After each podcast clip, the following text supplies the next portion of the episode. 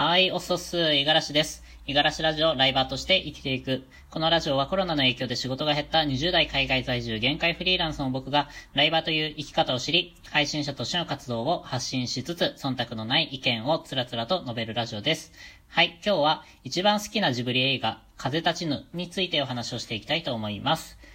はい。えー、ジブリ作品、うん、何が一番好きみたいな、あのー、会話って、会話？うん、会話のネタ結構、やっぱ、皆さん誰かしら話したことあるんじゃないかなって思うんですけれども、まあ、トトロが好きだったり、えー、ラピュタが好き、ナウシカが好き、みたいなそんな話が、まあ、ちらほら出てくると思うんですけれども、僕は断然この、風立ちぬをね、押したいな、なんていうふうに思ってるわけなんですよ。まあ、布教活動なんていうわけではないんですけれども、今日はね、風立ちぬのどういうところが好きなのかみたいなところを話していきたいと思います。まあちょっとネタバレが含むので、風立ちぬ、これね、どっちかというと子供向けではなくて、やっぱ大人の、うん、僕的にはやっぱり20代の男性とかそういう人たちに見てほしいなっていう、あのー、作品になるんですけれども、気になってる方は、よかったら聞いてください。あ、見てください。えー、この後ちょっとネタバレが挟みますので、その辺だけ気をつけてください。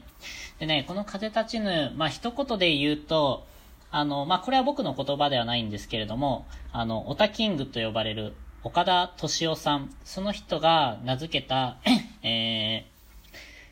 ー、内容で、人手なしの恋っていう風に風立ちぬのことを語ってるんですね。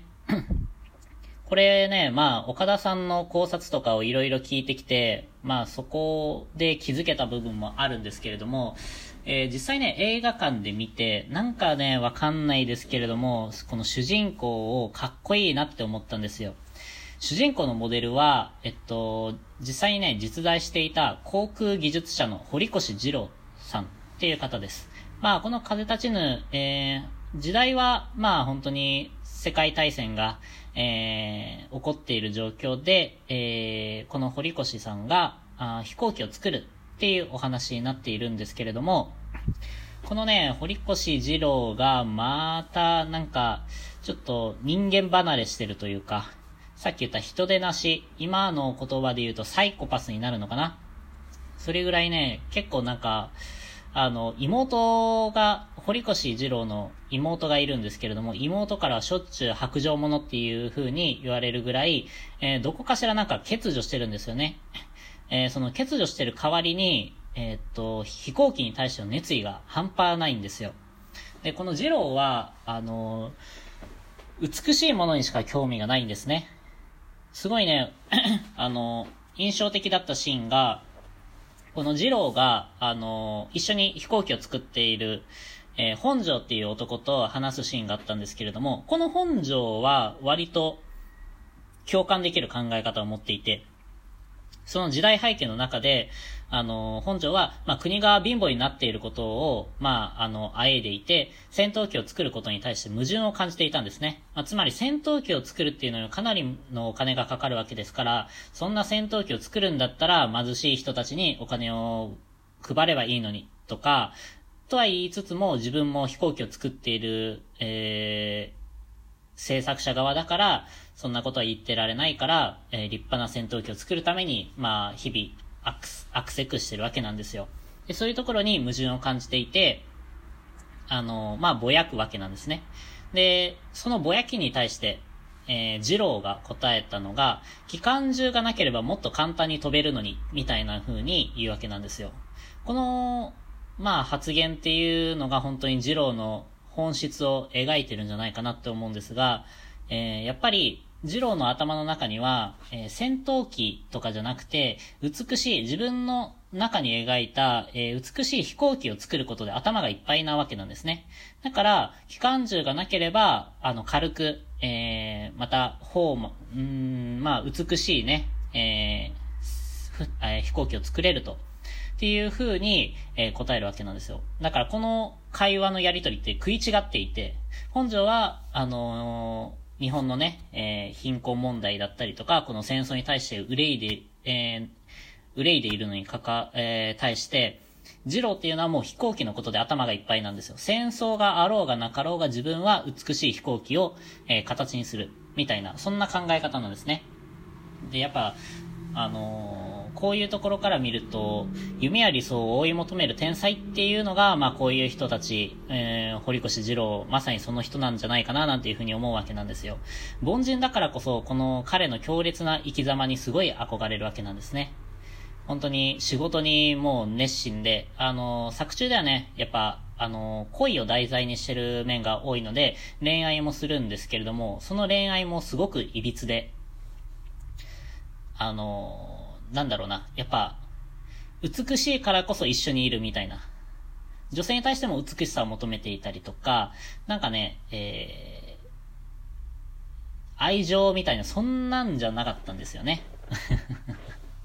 ちょっと言葉にできないので、またどっかで話せたらな、あの、